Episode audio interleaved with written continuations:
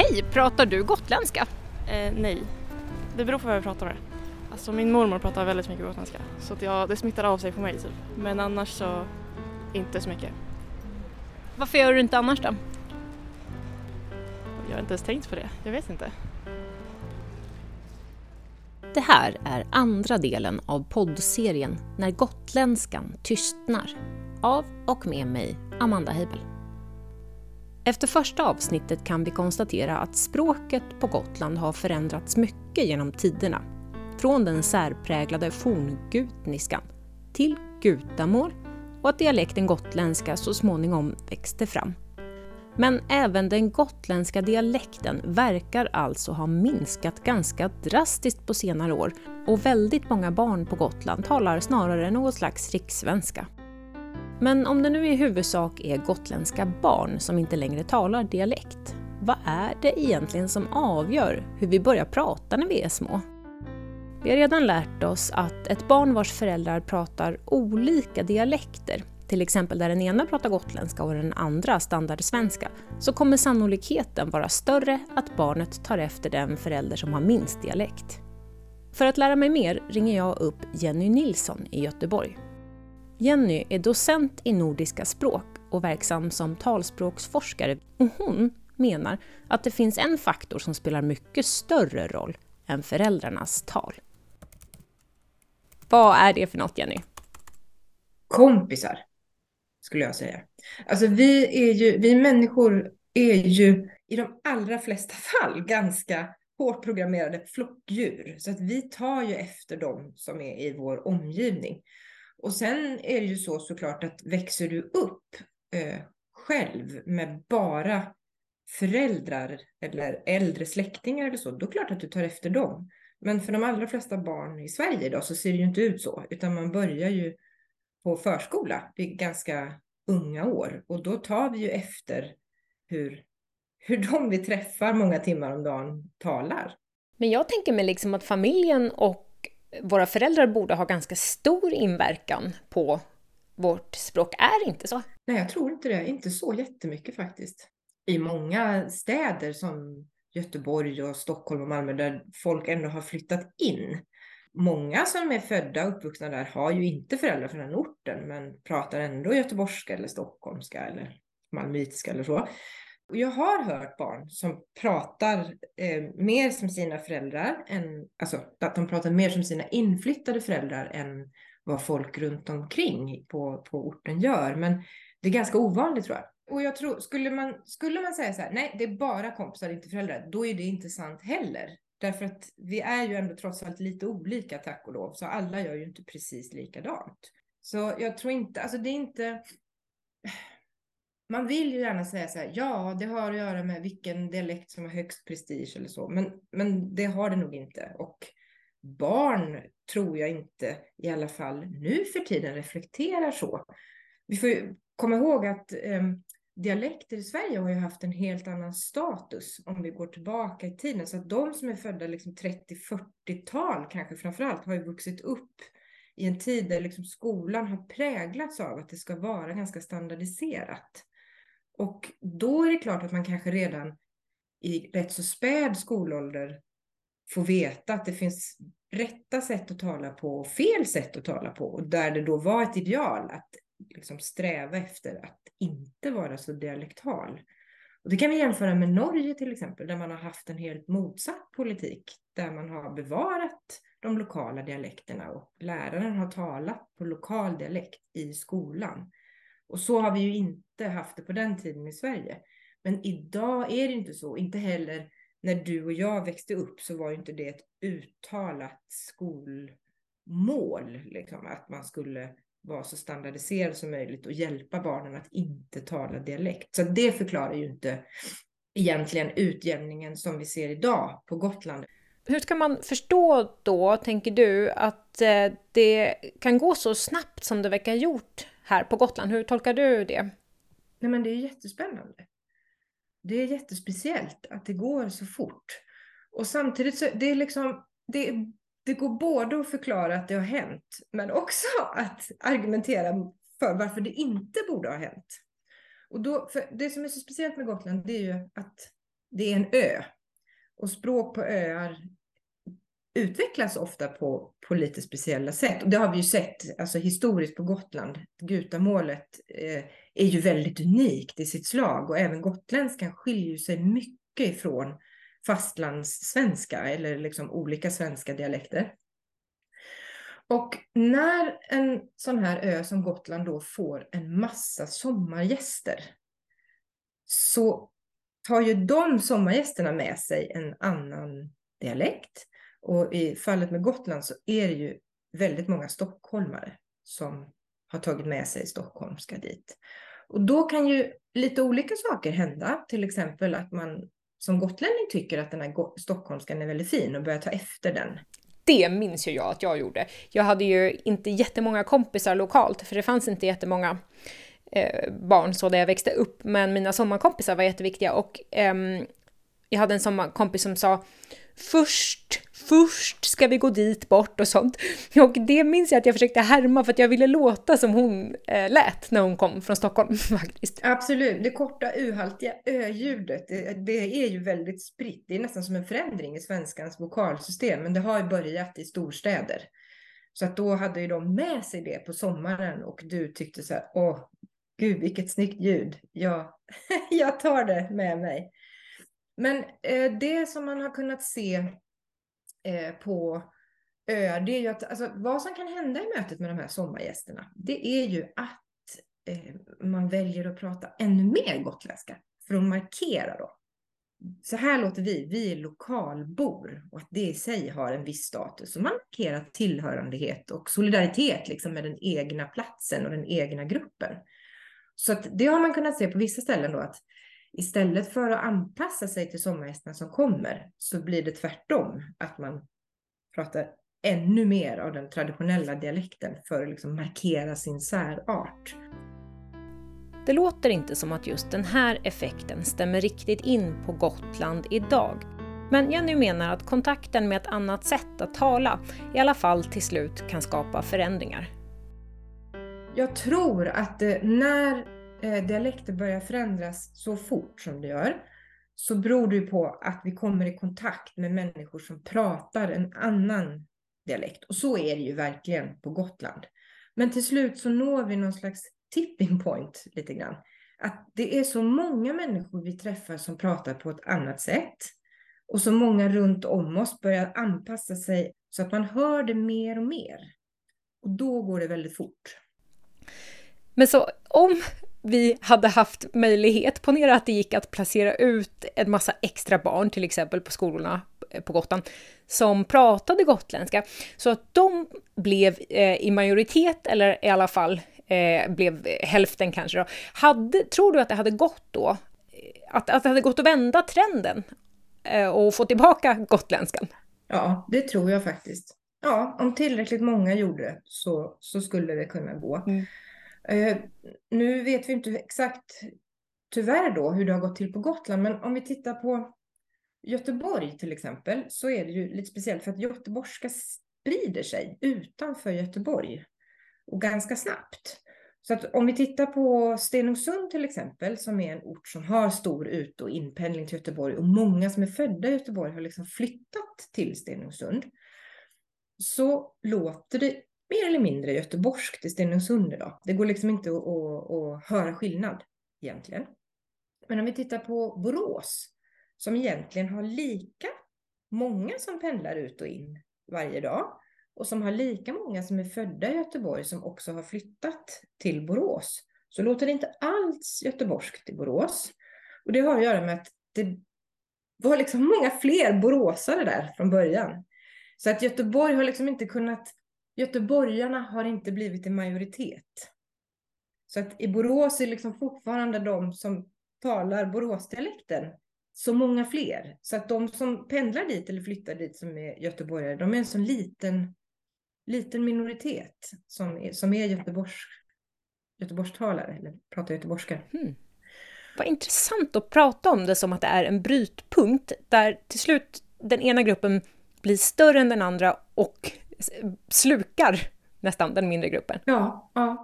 Ja, och jag tror inte bara, alltså jag tror inte att det är så, ja, vid 51% då hände det. Jag vågar inte svara på hur stor del av befolkningen det är, men det, jag är tämligen övertygad om att det ändå har, alltså mängden är det som avgör. Så mängden, kontakten och attityden, alltså vad de enskilda individerna faktiskt tycker om det nya de hör. Jenny har i tidigare forskning också tittat på en annan aspekt av hur mycket lokal dialekt ungdomar talar. Det finns tendenser till att om du säger att du vill flytta från en ort, så är det ofta så att du inte heller är så jättedialektal. Men sen är det svårt att säga att det är ett medvetet val, att man liksom har valt att inte tala dialekt. Det tror inte jag egentligen, utan jag tror att det, på vissa platser så har dialekten status av att vara liksom en platsmarkör, om man säger så. Alltså att vi använder dialekten för att visa tillhörighet med en viss plats. Och på andra ställen så har inte dialekten den betydelsen. Där är det andra saker som visar att vi hör till en viss plats. Där är dialekten mer kanske som något kuriost, ett gulligt pynt eller ett kulturarv eller någonting som, nej men det pratar man förr i tiden, det hör till det gamla. Och det gör ju också skillnad förstås i hur det blir. Men på platser där det är rätt så dialektalt, där kan man se att ungdomar som säger att jo, men jag vill gärna flytta härifrån när jag är äldre, de pratar ofta inte riktigt lika mycket dialekt som ungdomar som säger att jag vill alltid bo kvar här och jag trivs här. Då låter det verkligen som att attityden till dialekten och attityden till platsen hänger ganska starkt ihop på något vis. Absolut, absolut. Och det är jättebra att du säger precis det, för det är ju inte bara attityden till dialekten, det är ju liksom attityden till platsen. Och också attityden till de som talar på ett visst sätt. Ett par av de saker som Jenny Nilsson nämner kommer att dyka upp igen. För nu ska jag vidare hem till Owe Ronström i Visby. Owe är professor emeritus i etnologi och har bland annat ägnat sig en hel del åt ö-studier. Och så är han själv kulturintresserad musiker. Först av allt så är jag nyfiken, Owe Ronström, på att höra om din egen relation till den gotländska dialekten. Ja, den är varm och stark. Ja, jag har blivit mer gotländsk, tycker jag, nu under slutet av... slutet är inte, men med tiden. Det har varit lite problematiskt. För att jag är också fastlänning. Jag lärde mig att prata fastländska när jag var 12 år. Vi flyttade till Skogås härifrån Gotland när pappa blev av med jobbet. Och där var det hårt, kan man säga.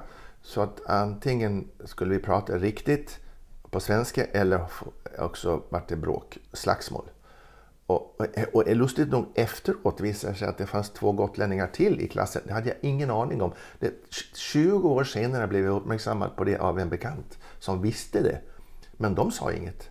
Varför och jag det? Sa inget. Hur kunde det vara att ni gick där parallellt? Det var ingen som pratade om sin bakgrund. Det fanns folk från Finland, det fanns folk från stora andra delar av Sverige, men det var liksom inrätta dig och prata som folk, eller som man ska här, eller också blir det bråk. Så där hände det helt enkelt något ganska snabbt med din dialekt. Så jag slog om och då tänkte jag att jag lärde mig att prata.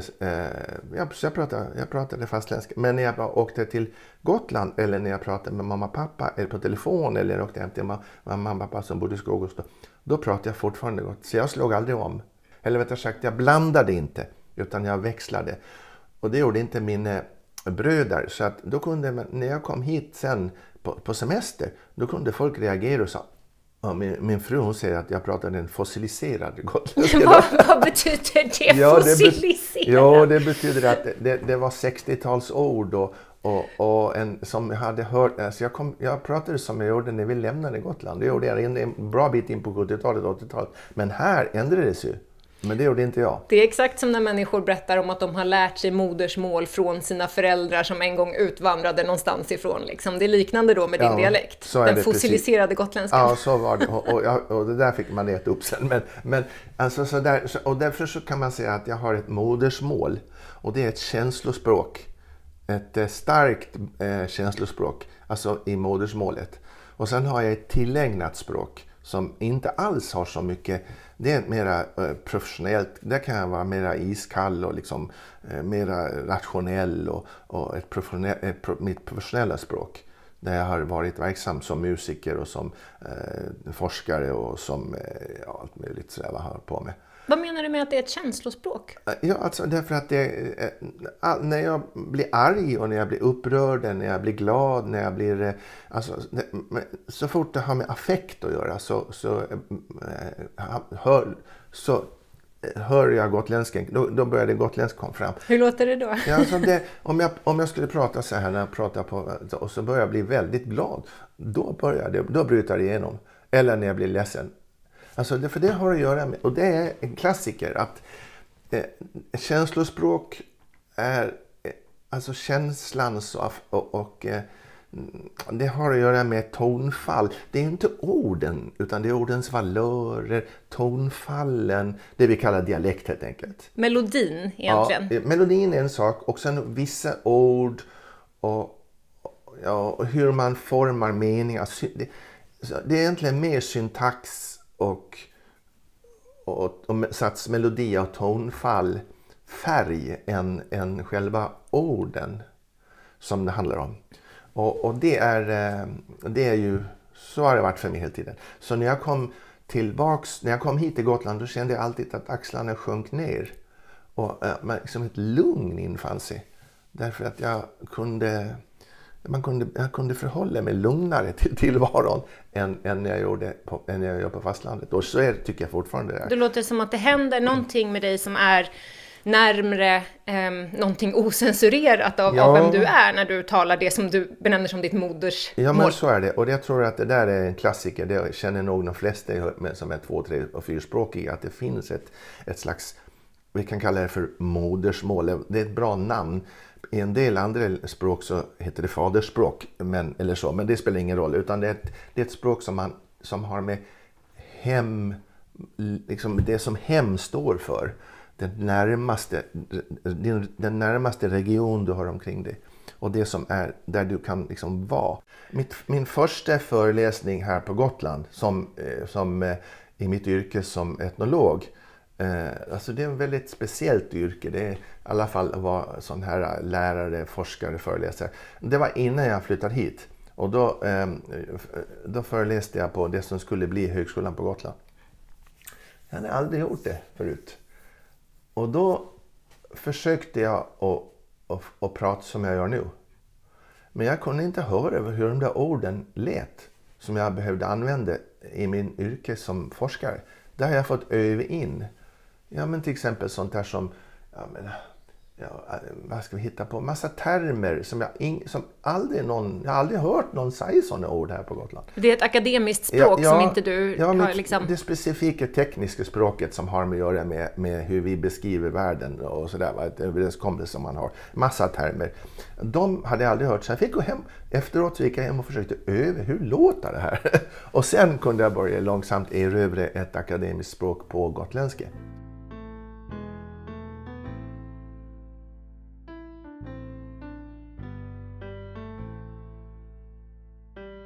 Då tänker många gotlänningar, eller många svenskar, likadant till mig, att svenska är ett språk. Och när man har variationer på det så är det antingen avarter ibland, eller gulligt eller fel. Men det finns liksom inte någon enkel acceptans på att det här är samma sak. Det finns alltid en värdering, eller har i alla fall funnits länge, en värdering i det där samtidigt. Som en avvikelse. Tänk på hur många talar om det vi kallar för förortssvenska eller rinkebysvenska. Att det är inte en variant, en varietet som språkforskaren kallar det, utan en avvikelse. Gotländska varit en avvikelse jättelänge. Men avvikelsen kan vara positiv. Åh, vad gulligt. Då är det en hand som håller upp. Den kan vara, nej det där måste sluta upp med. Det är en hand som lägger, och det är samma hand som lyfter upp och klappar och säger gulligt eller som trycker ner från huvudet. Vad har du mött av den där handen som lyfter upp eller trycker ner? Både och. Det här när man kommer och kan du inte säga alla gotlänningar som kommer till fastlandet eller har turister möter folk som har nog mött någon liknande och kan du inte säga någonting på gotländska, det låter så mysigt. Ja, då knäckebröd brukar vi säga. Är det ett bra ord att välja? Jag vet inte. Nej, men det, jag har samlat på mig anekdoter om det här. Varför att jag vet att det är så här, så träffade jag en kompis musikant uppe i han är från ett annat ställe som har precis samma slags relation. Han är från Överkalix och där pratar man någonting som kallas för bonska. Det är en väldigt speciell, väldigt särpräglad varietet av svenska. Och han kan det där, då visste jag att då retade sig man, du som är härifrån, kan du inte se någonting på, så här, kan du, och då tittade han på mig så lömskt och sa okej, pommes frites. Ja, det tyckte jag var äkta bra. Det var så här ironiskt och den känslan av att det finns en slags positionering att i en sån här samtal om det är så gulligt, då finns den där positioneringen alltid där och den är djupt känd. En underordning helt enkelt med där allting som börjar på riks är högre, finare och allting annat är gulligt eller fel. Vilket jag menar är två sidor av samma sak. Det är när underordningen är stark. Och det här har pågått länge. Men hur länge då skulle du säga? Du är ändå liksom etnolog. Ja, alltså... Man kan säga att den här idén om rikssvenska, det är ju en idé. Det har aldrig funnits någon rikssvenska. Alltså, som idé har det funnits. På det sättet har det funnits. Och sen har man pekat ut, och det var till exempel dina kollegor på radion tidigare i Sverige. Alltså det här 30-talet och 20-talet. De levde ju med en idé att det fanns någonting som heter rikssvenska. Men var kommer den idén ifrån då? Ja du, det är en idé om att skapa en enhetlighet i Sverige. Att Sverige ska vara ett land med ett språk, ett folk, en kung, en slags pengar, ett. Och så möter man en verklighet som inte alls är så. Och då upptäcker vi snabbt att den där enhetligheten, den finns på några få ställen, nämligen i Stockholms innerstad och kring de här stora verken, alltså statliga verken. Och det är som statens sätt att hantera. Så att centralismen i Sverige är stark, centralistiska idén har varit stark. Och då, under 1800-talet utvecklas de här idéerna. Vi fick en massa ord på riks. Till exempel riksradio, vi får riksantikvarie, ämbetet, vi får, det är visserligen äldre, men i alla fall en mängd ord på riks. Och så fort du har ett ord på riks så finns det där på lands som bredvid. Som är en slags motsatsen då nästan till riks. Riksarkiv, landsarkiv. Vi har riksspråk och sen språk på landsbygden, vi kallar dem dialekter. Men riksspråket är ju en varietet som alla andra, det vi kallade riksspråk. Mm. Men ändå har man liksom haft synen på att riks är någon slags utgångspunkt. Ja. Så här låter det neutralt eller liksom normalt kanske. Precis. Till och med sätt att tala. Ja, utgångspunkt är bra, men ännu mer en normativ utgångspunkt. Alltså, det är någonting som ska vara. Och inte bara en iakttagelse som att det är, utan det ska vara. Hur tror du att det har påverkat vår syn på just dialekter?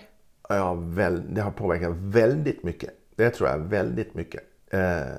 Och det är ju anledningen till att, det skulle jag säga är den huvudsakliga anledningen till att du som är född på Gotland inte pratar gotländska. Ja, varför gör jag inte det? Kan du reda ut det här för mig, Owe? I ditt fall kan man kan inte peka ut individnivå, men att så många inte gör det, det tror jag har att göra med att man inser någon kollektivt utan att man behöver veta om det. Så finns det en kollektiv överenskommelse att man kommer ingenstans. Det liksom finns ett stopp här. Och det stoppet har nog många mött. Man får inget jobb, du får ingen framtid, det är svårt att slåss. Även om det kanske inte är så för varje individ, så är föreställningen där och det räcker med att den finns där, så gör man inte det, då slår man hellre om. Så att det har att göra med hur vi definierar högt och lågt. Och dialekter i Sverige har alltid haft den här ställningen. å ena sidan någonting gulligt, viktigt som man ska vårda och värna om och så. Å andra sidan någonting som helst kan tas bort och man ska lära sig det andra. Om du skulle bli lärare så var det, du fick inte bli lärare om du pratade dialekt. Va? När då? Nej, ja, så det är inte så länge. Det är ganska nyss som det försvann.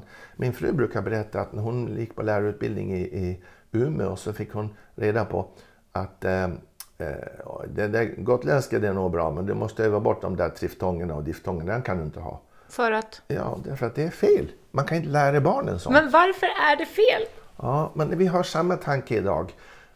Den finns extremt stark idag också, men då handlar det inte om oss gotlänningar eller de i Överkalix. Nu handlar det om de som kommer från Syrien eller Bosnien eller vad det nu kan vara. Och då är det att de pratar fel. Och den idé om att det finns någonting som heter svenska som man pratar på det här sättet. Mm. Och det är en idé. Ja, men okej, om vi föreställer oss att vi hade levt med en helt annan idé. Hade det varit möjligt att ha en helt annan syn på vad som är det normativa? Eller liksom att vi inte skulle prata om att det fanns någon rikssvenska till exempel? Absolut, visst går det. Alltså, det är ganska vanligt i världen, om du tittar över världen, att det inte finns något sånt här. Att det finns en överenskommelse om att varieteterna kan vara åtminstone någorlunda likställda. Om du bara går till Norge så kan du säga att det finns en diskussion också i Norge, en liknande idé om att någon viss dialekt är finare och så. Men det finns ju mycket, mycket större varietet i offentligheten i Norge än vad det gör i Sverige. Varför skulle du tro att det är så? Ja, därför att Norge hela tiden har levt med en annan idé om vad staten är, om vad nationen är, och har kämpat emot Sverige. Därför att den var ju unionsupplösning krävde att man tog en helt annan position än vad Sverige hade. Så Norge har de här olika landskapen, fylke och de har haft en helt annan. Så regionalismen är mycket starkare i Norge än vad den har varit i Sverige. Så egentligen det du berättar om är att vårt sätt att strukturera samhället i nationen, i landet, har en ganska stark påverkan på hur vi förhåller oss till dialekter och vilken syn vi har på dem. Ja.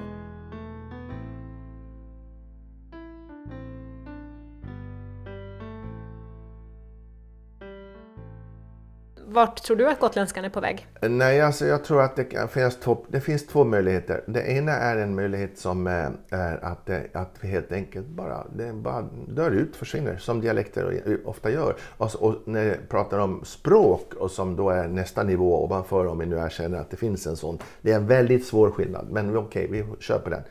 Alltså att det finns ungefär, man räknar med mellan 5 och 6 000 språk aktiva idag i världen. Och det försvinner kanske ett par hundra om året.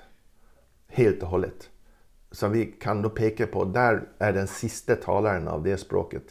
Ett av de språken som jag nu inte minns namnet på. Den personen bor numera i Istanbul. Han är den sista som talar av det. Wow. Och de försvinner ett par hundra språk. Så det här är på metanivå, på hög nivå, så pågår det här som en slags homogenisering av språk överallt. Och vi har de stora språken nu som tar över. Det är hindi, det är urdu, det är mandarin, alltså det som kallas kinesiska. Och sen är det några språk i Indonesien som också, där det finns mycket ryska i gamla Sovjetunionen delarna tar över. Och så är det engelska förstås. Men det finns en annan möjlighet också. Och den har att göra med att politiken ändras. Så till exempel så varför växer nu antalet talare av estniska och lettiska och litauiska? I alla fall estniska och litauiska är jag osäker på, men lettiska och estniska växer nu antalet talare av. För det är inte mycket talare heller. Och det beror på att de har en ny språkpolitik sedan de lämnade Sovjetunionen. Och att man måste kunna prata lettiska i Lettland och estniska i Estland för att kunna ta del av samhället. Det finns många rysktalare i Estland och Lettland eftersom de har bott där länge. Men nu måste de tillägna sig estniska och lettiska. Men kan du se framför dig en politik där man måste kunna prata gotländska för att vara gotlänning? Nej, inte från Sverige i alla fall, men det kan finnas en politik på en annan nivå, en slags medvetenhet om sakers tillstånd. Det hände i Jämtland med att man började prata jämtska mer, när man upprättar den här som kallar för, vad kallar de det för? De hade ju en egen president och, jaha, och just kung, det. Alltså jo. På, liksom en slags, inte på skämt, men det är en slags parallell. Lite. Att man upprättar det här. Och sen kan det ske på, det är ett sätt. Men det finns också en nivå, det är en slags kulturpolitik. Och då skulle jag säga att ett band som Smaklösa har gjort mer för gotländskan än kanske, och Babben också, på några andra. Därför att de har kunnat framträda med att göra saker som blir... just det här som förknippas som affekt och lust och kul, och inte bara underordning och någonting utan att man hör det. Samtidigt skulle man ju kunna invända då att till exempel Smaklösa, hur kul det än är, så öser ju de alltid på med bilden av att det är Röne från Rane, och det är liksom en viss typ av individ också. Exakt. Eller det är mycket landsbygd, eller det är liksom och det måste ju också ha en viss betydelse då om man pratar om status för en dialekt, precis, eller liknande. Precis, men då kan man säga att om du har, när det gäller gutamålet, det är ju hyllat, därför att det har ingen, alltså jag skulle säga att det har ingen funktion, det hotar ingenting, utan man kan ha det som en hyllad grej och så där. Därför att det sticker ut så mycket, eller det är så pass annorlunda? Och eller? Att det är så få som pratar det, och man kan ha den här skyddsgrejen, och vi måste värna om det. Men gotländska, så att skillnaden mellan gotländska och gutamål, den är dramatisk i det avseendet. Att gotländska har folk försökt att påverka, att, under min livstid i alla fall, att bli av med. Eller alltså antingen man har gjort det själv, eller också har det kommit utifrån, som i fallet med min fru och andra som har hört så här saker. Medan gutamål har man försökt få folk att bli kvar med. Så finns det inte så många talare, men det finns en produktion av text, av poesi, av litteratur och så på gutamål som kommer ut i... även om det kanske når så långt, men det finns. Men säg med den bok som är skriven på gotländska, säg med den dikt som är skriven på gotländska, säg någonting som är producerat på gotländska. Vet vi vad du ska göra kommande år, Ove? Nej, men det finns ingenting. Och därför så kan man säga att det finns inget val. Vi kan inte välja på något annat än Susanne Alvengren och Babben och vad det är mer smakligt. Alltså, så det blir det de gör. Och då får det med sig konsekvenser, precis som du säger, hur det är man gör. Men det finns inget urval att välja på. Man kan inte vara... Det finns ingen positiv gotländsk hate på det sättet att prata om. När jag växte upp och flyttade härifrån, då var det sista man släcker ljuset. Här finns ingenting. Ingen utbildning, inget jobb att få. Liksom, typ. Det var bilden som spreds. Man skulle härifrån. Och även om du kom tillbaka, så hade du varit därifrån, så var det bra. För att då hade man blivit något och blivit någon och sådär. Alltså att det här med att de som blir fast på ön, det var inte bra. Man skulle inte göra det. Man skulle iväg liksom. Hela Sverige såg ut så. Det här med öar är inte så hemskt enkelt, och det är många timmars samtal om just öar. Men du har ägnat dig ganska mycket åt just mycket. Det ju. Men man kan säga så här, i korthet kan vi säga så att ordet ö får oss att tänka på någonting som omflutet av vatten. Men om man granskar hela grejen, så ser man att det är bara en möjlighet, därför att det finns platser som är öade som inte har vatten. Om du tänker, alltså språkligt är det enkelt, därför att du kan tänka på en holme. Det finns åkerholmar, det finns det som heter på engelska heter en traffic island till exempel, om du vet, det är helt enkelt en rondell. Och det finns alltså på många språk och överallt, så en ö är ett ord för någonting som sticker ut från någonting annat. Det är det vanliga. Och sen delar om det har vatten omkring. Och då är vatten väldigt bra på att få saker att sticka ut som något annat. Mot något annat, va? Men det är inte hela möjligheten. Så man kan säga att Överkalix och Älvdalen tillhör de mest öade delar av Sverige som inte har vatten. Så de är väldigt likt Gotland. Några andra ställen också. Så att vatten är inte det enda, men vatten är jäkligt bra på att göra de här effekterna. Så då kan man säga så att den här processen som handlade om att det var väldigt bra att komma härifrån, den späddes på och förstärktes av det ökade inflödet av folk som kom hit och liksom demonstrerade vad det fanns att hämta på andra sidan med pengar och det här med flotta, samrörlighet och allt möjligt sånt. Det man ville erövra kom ju plötsligt in på en. De var här. Och det gjorde att flödet ökade, skulle jag tro. Alltså utflödet från ön ökade här från Gotland. Nu, för bara en 30 år sedan, 20-30 år sedan, så var utflyttningen rörelse omkring ungefär kring 1000 personer som bytte plats per år. Men nu är det 2-3 tusen som byter plats per år. Och så utflödet ökar. Så att det är en viktig del av det här, att det kommer lockelsen att komma till ön. Den har att göra med att den är annorlunda. Men den ska inte vara så jävla annorlunda att man inte kan förstå vad de säger. Nej. Nej. Det är en grej. Men sen tror jag att det finns en annan aspekt. Det är att vi pratar här om hur många gotländsktalare finns det. 30-40 tusen max. Ja, jag vet inte. Men hur många småländsktalare finns det? Och många och en grej som är intressant i det här sammanhanget det är hur sydsvenska dialekter har erövrat medierna. Idag kan du prata skånska utan problem i medierna. Det kunde du inte enkelt. Mm. När vi växte upp var det väldigt få som tilläts, kan man säga, prata sydsvenska språkvarieteter i medier. Idag kan du inte höra, det är nästan mer regel än undantag att det är så nu. Så det är någonting som har gjort att olika skånska varieteter, också småländska och Blekinge och sådär, har blivit närvarande, och det är möjligt att göra det, men inte gotländska. Och det har att göra med att de är så jävla många. Och att det är därför också då finns bland dem starka förebilder. Jag kommer ihåg när det här skedde, en del av det här. En sån stark förebild hette Hullaband, som var väldigt poppis i Sverige på 70-talets slut, 80-talets. Och vi turnerade mycket med dem. Åkte runt och spelade med dem. Och jag vet att det var en diskussion bland dem om de skulle sjunga på svenska eller på skånska. Och sen slog Mikael Wiehe om och började sjunga på skånska. Det gjorde han inte ensam. Det var ganska många som gjorde det då. Så då blev det en rörelse, sjung på skånska. Och då plötsligt blev det möjligt. Alltså, det kunde de ha gjort från början, men det var en inre hållning som gjorde det omöjligt för dem. Ska man slå i Sverige måste man sjunga på svenska, tänkte de. Eller ska man komma fram. Men sen vände det. Och på samma sätt så är nog Babben en av de första som gjorde det här. Liksom, och Susanne Alvengren och några till. Men det är så mycket färre personer. Så det blir så...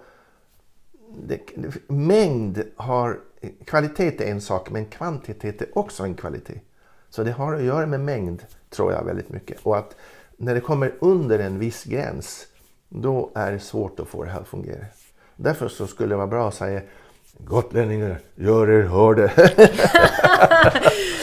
Ja, vi måste höja våra röster för att höras. Ja, ungefär. Ja.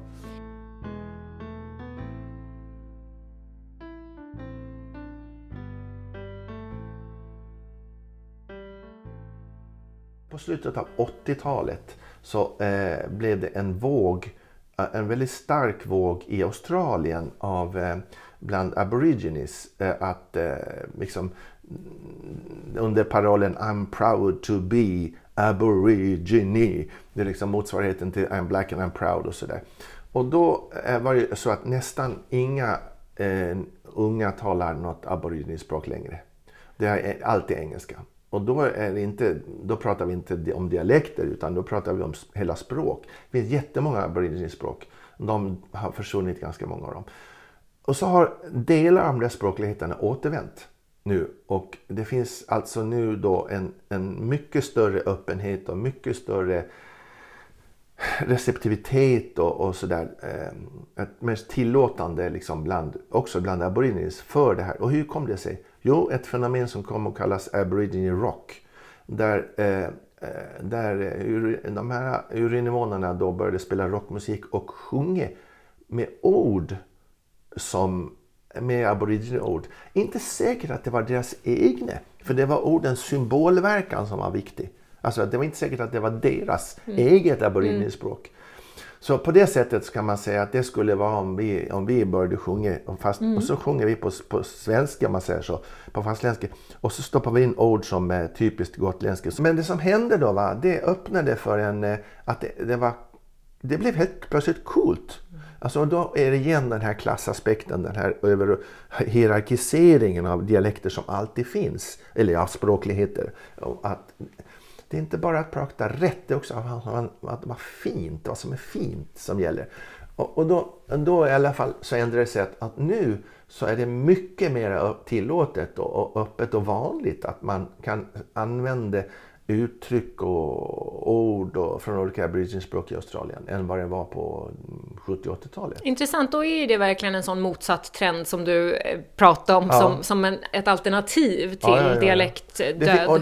Det finns på många håll sådana här. Det pågår någonting som i Finland har ett tvåspråkigt samhälle. Men det är inte snart det. Eller ja, snart är det inte det. Därför att alltså finlandiseringen, eller vad ska jag kalla fenomeniseringen av Finland, är jävligt stark. Och det svenska i Finland går bakåt jättemycket. Och då har man försökt upprätta, det finns det olika studier av vad man har gjort. Man har skapat ett digitalt Sverige i Finland, alltså svensk Finland. Alltså, så att svensk Finland har en parallell på nätet. Mm-hmm. Så det finns svensk-finsk kanaler, det finns svensk-finska, det finns alltså allt möjligt svensk-finskt. Så även om du är svensk i Finland och inte har några svenskar kring dig, som allt fler, så är det för allt fler. Mm. Så kan du ändå ha de där som vi pratar om, de här viktiga figurerna, det här språkbadet eller miljön runt omkring det, digitaliserat. Det där är jättevanligt. Intressant.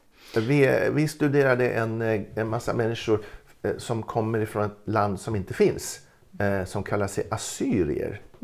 Alltså, Assyrien har inte funnits på jättelänge. De kommer från olika delar. De pratar också, även om de har den här som syriojor som sitt modersmål, så kan de prata då antingen någon form av arabiska eller turkisk eller något annat. De kommer från massor olika. Men det som hände på 80-talet som vi kollade på, det var framväxten av en massa sajter. En heter Nineve Online, som är baserad i Sverige, USA och några andra ställen. Där de har byggt upp skolor, museer, en encyklopedi, allt det som du har med länder att göra, en nationalsång, allting som existerar digitalt. Ja, finns, det är liksom en digital nation. Och så har de ett nationellt fotbollslag som spelar, och det följs av folk från hela världen, men det är syriska här i Sverige. Det är fotbollslag. De matcherna sändes, i alla fall då när vi kollade på det, sändes live till USA där det finns många syrianer och assyrier. Så att, alltså, musik som spelas där, som sjunger på syrioj eller turjoj, de sänds hit och live och så. Så att det är en annan parallellvärld, och något sånt ser vi överhuvudtaget inte här. Inte än, Ove. Inte än. Nej, men så att det finns alltså andra rörelser. Jag säger bara att vi pratar om möjligheten för Gotland. Verkligen, det är faktiskt jättefascinerande att tänka på, att vem vet. Jag funderar liksom på med större medvetenhet, alltså, för jag tror inte att de flesta går och tänker dagligdags på att du vet hur mycket det har minskat, eller talar jag gotländska eller inte, eller vad spelar det för roll för mig om det försvinner.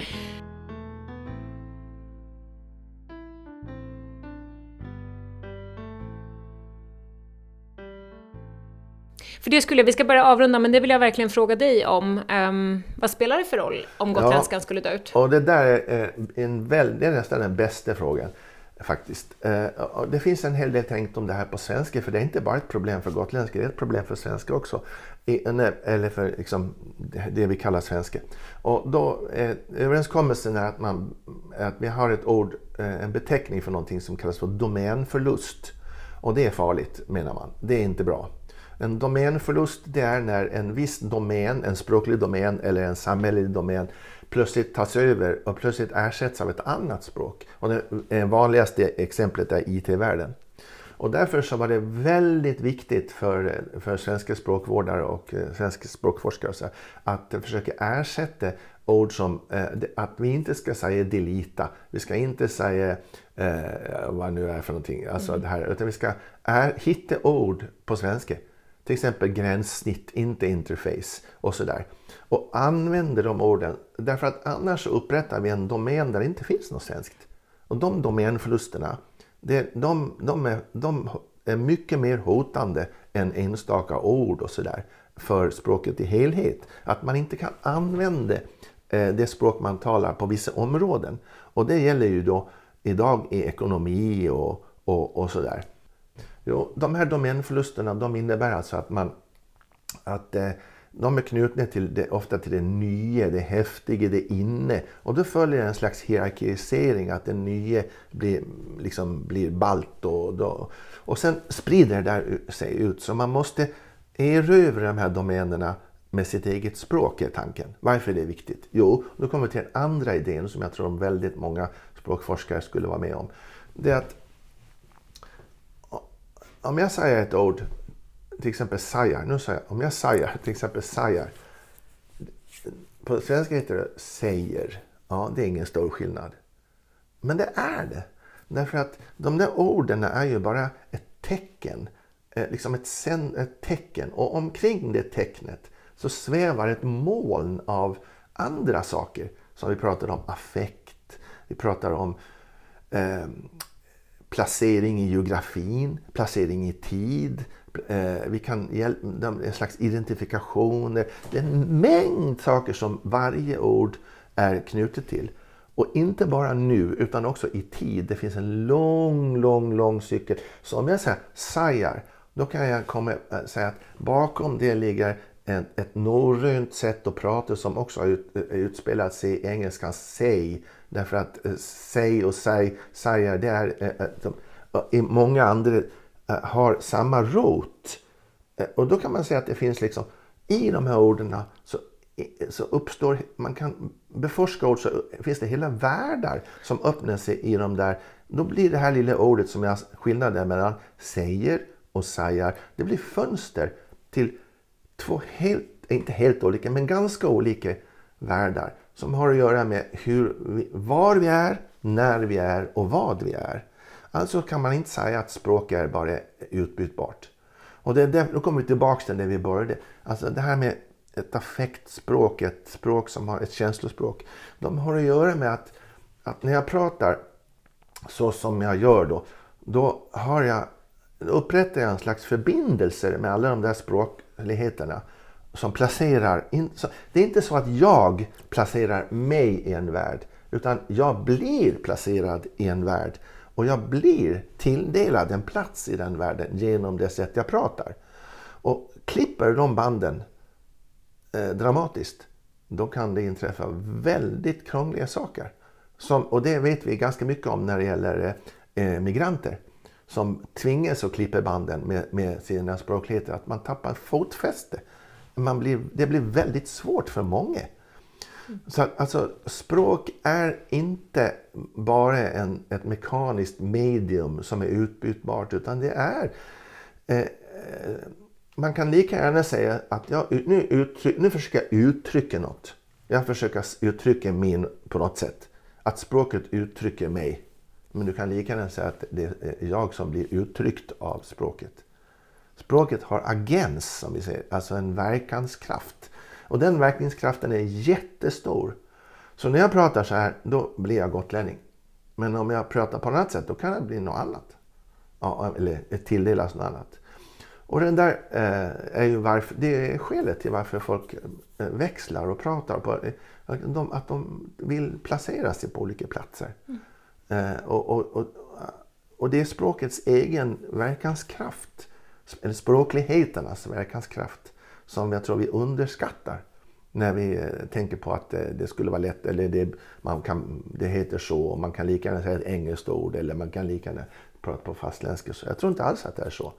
Jag tror att det finns ett jätteviktigt skäl att försöka komma ihåg hur det, till exempel på gotländska då. Därför att det finns Och nu pratar jag inte från någon slags politiskt sammanhang eller så, utan hur jag skulle vilja att det var eller någonting, utan jag bara tänker som forskare. Om jag tänker som forskare, då tänker jag så här: det finns kunskap om världen. Det finns en massa kunskap om världen. Djupt förankrad i språk, i de här orden. Och tappar vi de här, då tappar vi inte bara orden och språken, utan vi förlorar en massa kompetens och kunskap som har utvecklats och erövrats under 1000 år eller mer. Och det kan vi inte ersätta. Det är ungefär som att vi kan inte ersätta om vi utrotar en djurart. Den går inte att ersätta. På samma sätt måste man nog tänka om språk, att det är en gigantisk mängd erfarenhet och kunskap som ligger inbyggd i hur vi brukar ord. Och de är inte alltid utbytbara. Så vi måste försöka förstå att minnas de här banden, men de här möjligheterna som språk erbjuder. Och då är det inte så att jag pratar inte bara gotländska, jag kan svenska också. Och då är det annan värld jag erövrar. Jag kan engelska också. Jag pratar också ryska, det går bra. Det är många möjligheter. Men ju fler möjligheter har, desto större palett kan du ha till att bli människa med. Så därför ska vi lära oss gotländska. Med de tänkvärda orden börjar vi avrunda del 2 av När gotlänskan tystnar. Om du som lyssnar känner att du uppskattar den här serien och skulle vilja stötta den, så finns det nu ett enkelt sätt att göra det på genom att swisha ett bidrag. Även den minsta summa gör stor skillnad för möjligheten att kunna göra en sån här produktion. Och swish-numret, det finns att läsa i avsnittsbeskrivningen, men jag drar det även här en gång. 123 248 92 76. Tusen tack!